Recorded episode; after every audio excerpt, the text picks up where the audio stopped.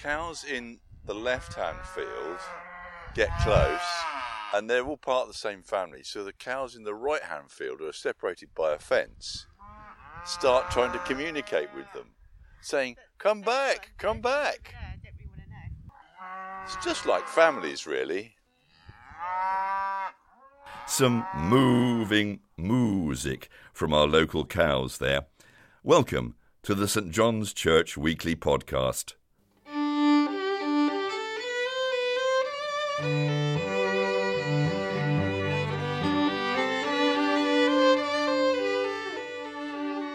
Music and chat from your friends in the church. I'm Roger Stamp. This week you can hear the voices of Carl Smith Haggett, And my question to you is this Are you an angel? Have you met one? Paul Scott. I wonder what he will be doing. He'll be digging his garden till the cows come home. And Hazel Lamb. and I came across some prayers from a group called the Corrymeela Community. You'll hear music from Anne Beresford and the Bradbury family. But first, worship from Ian Gardner. I will sing the wondrous story.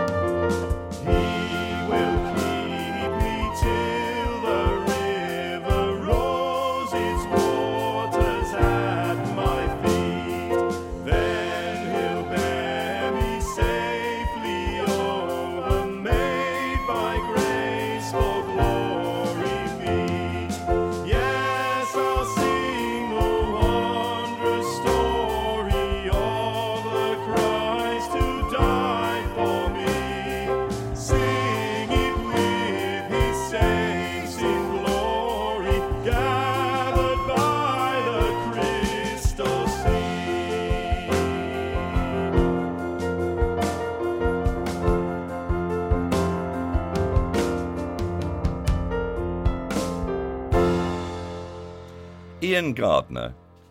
Hey, brothers, sisters.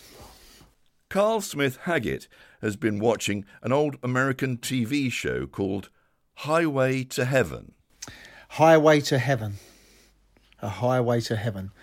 A lot of you may have heard of this uh, program. It was running for about five years, and I've just watched the the first two pilots of it.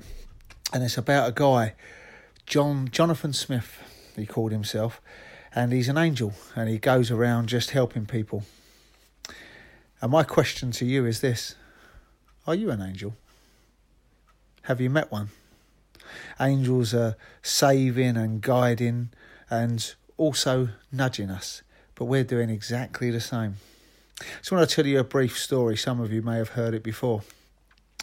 When I was teaching driving, I went up to um, a church, Victory Church in Wales, and they said that they was having an outpouring of the Holy Spirit.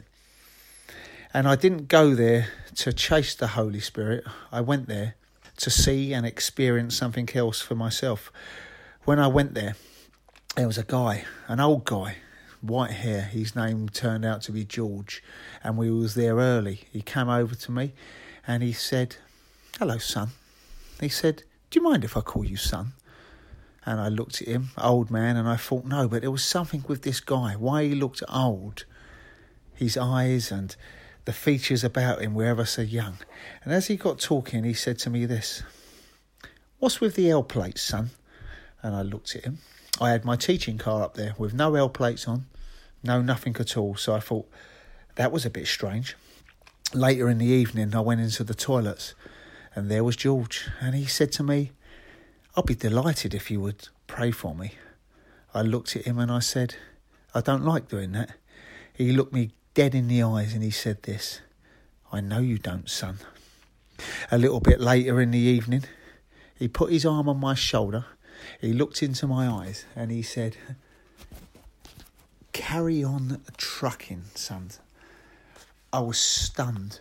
There was three things I mentioned to a, fr- a friend of mine actually, and uh, I said about George, and my friend said, "Oh, well, this is just a coincidence," but I knew that it wasn't. You know, my point is this: that sometimes we want to see Jesus and angels so much, and so much so that maybe we just forget that He is using us to be one of His angels to lead and guide others. So I want to leave you with a, a reading from the book of G. It's from Psalm 91, verse 11. For he will command these angels concerning you to guard you in all your ways. So, when we're looking for angels, maybe at times we need maybe need to look within ourselves. Carl Smith Haggett. Last Friday, we celebrated VE Day, the 75th anniversary of the end of the Second World War in Europe.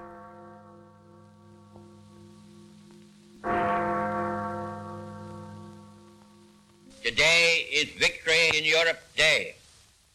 Anne Beresford played a familiar song made famous by Vera Lynn.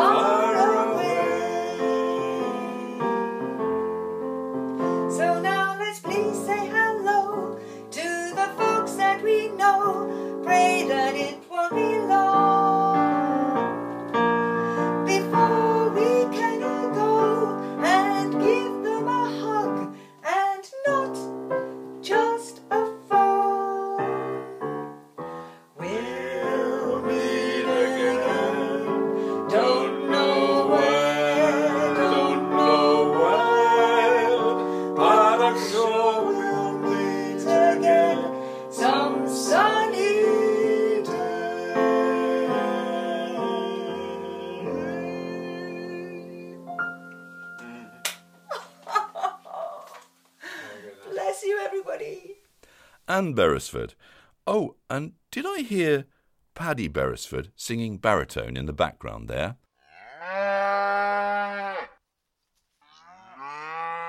The cows are back again. Greetings number nine of Cows and Kingdoms. Paul Scott.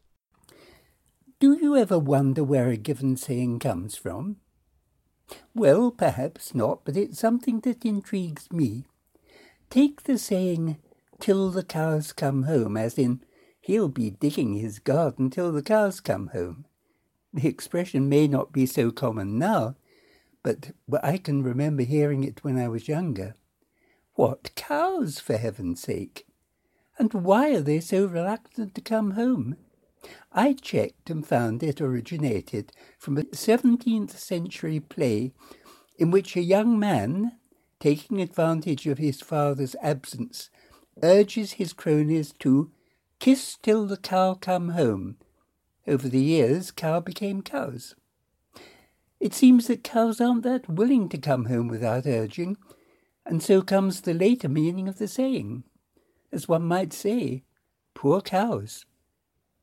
It's a little like saying, till kingdom come, referring, of course, to the kingdom of God. In common usage, this means an indefinitely long time. But think a moment. Every time we pray the Lord's Prayer, we are urging God to bring his kingdom into being, not at some remote future time, but now. We cannot force God, but we can play our part. Think of the rest of the Lord's Prayer and what it teaches us about the kingdom. If we try to be generous in giving, generous in forgiving, and generous in helping those who have known the power of evil, we may be able to create just a little bit of the kingdom here on earth.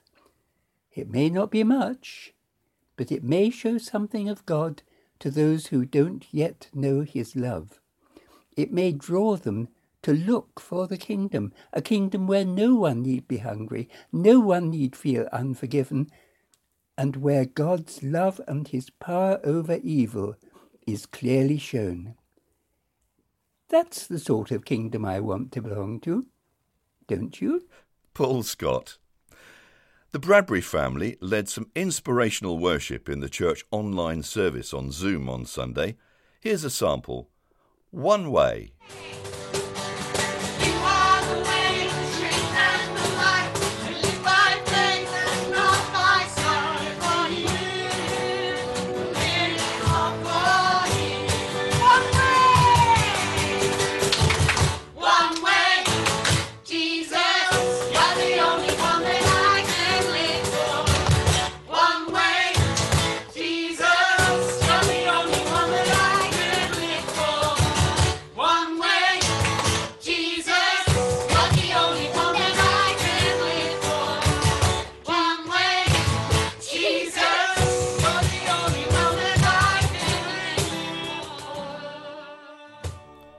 Bradbury family.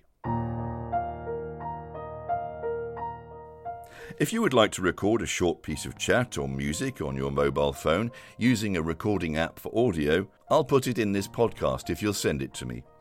You'll be most welcome. Email me roger.stamp at live.com. That's R O G E R dot S T A M P at L I V E dot C O M. If you need help with the recording, just ask, I'll talk you through it.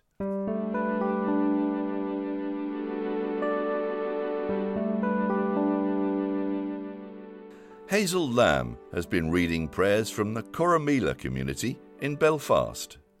Right at the beginning of lockdown, in between waves of anxiety, I had an altered perception of priorities, which resembled the perception I've had at times when people who are very close to me have been dying. It was something to do with differences really not mattering, niggles really being of no consequence, and the important things being to do with loving each other and caring for each other, which sounds trite, but it actually found itself expressed through thinking about how I could pray for the government, how I could mend bridges between people and myself where there had been fallings out. And I came across some prayers from a group called the Corrymeela Community, who are in Belfast. They're the oldest established peace community. I offer you a selection of their most recent prayers to echo the sentiments I've just been trying to outline. God of rivals, God of scapegoats, we are quick to find someone to blame, even when no one deserves it. We look for ways to take care of our own, while ignoring those highest at risk. We manage to indulge in just enough empathy to make ourselves feel a lot better. But we rarely choose to sacrifice the idols we truly value. Scapegoated Saviour, as we muddle along in this mess of being human, allow us to see ourselves in the ones we accuse or neglect, and your grace in the place of judgment. Amen.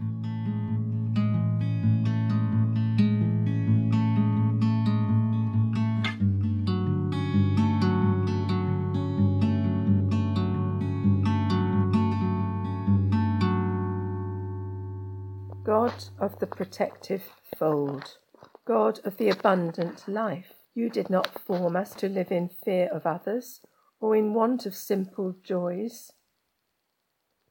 In your keep, may we find the abundance you came to provide, a constant supply of the love we need, and an ever opening expanse of a life that is ours to explore. God of tumult, God of peace. More will change in the weeks and months to come. Further landscapes of our normal will be shaken to the ground. Gradual movements will accelerate, market trends will shift, and they will sweep away much of what we know. And so we pray for what we need. The reassurance of your strength in the midst of our community and the life that returns in fuller resurrection after what we love is laid to rest. Hazel Lamb. I'm Roger Stamp. Thanks for listening. Keep well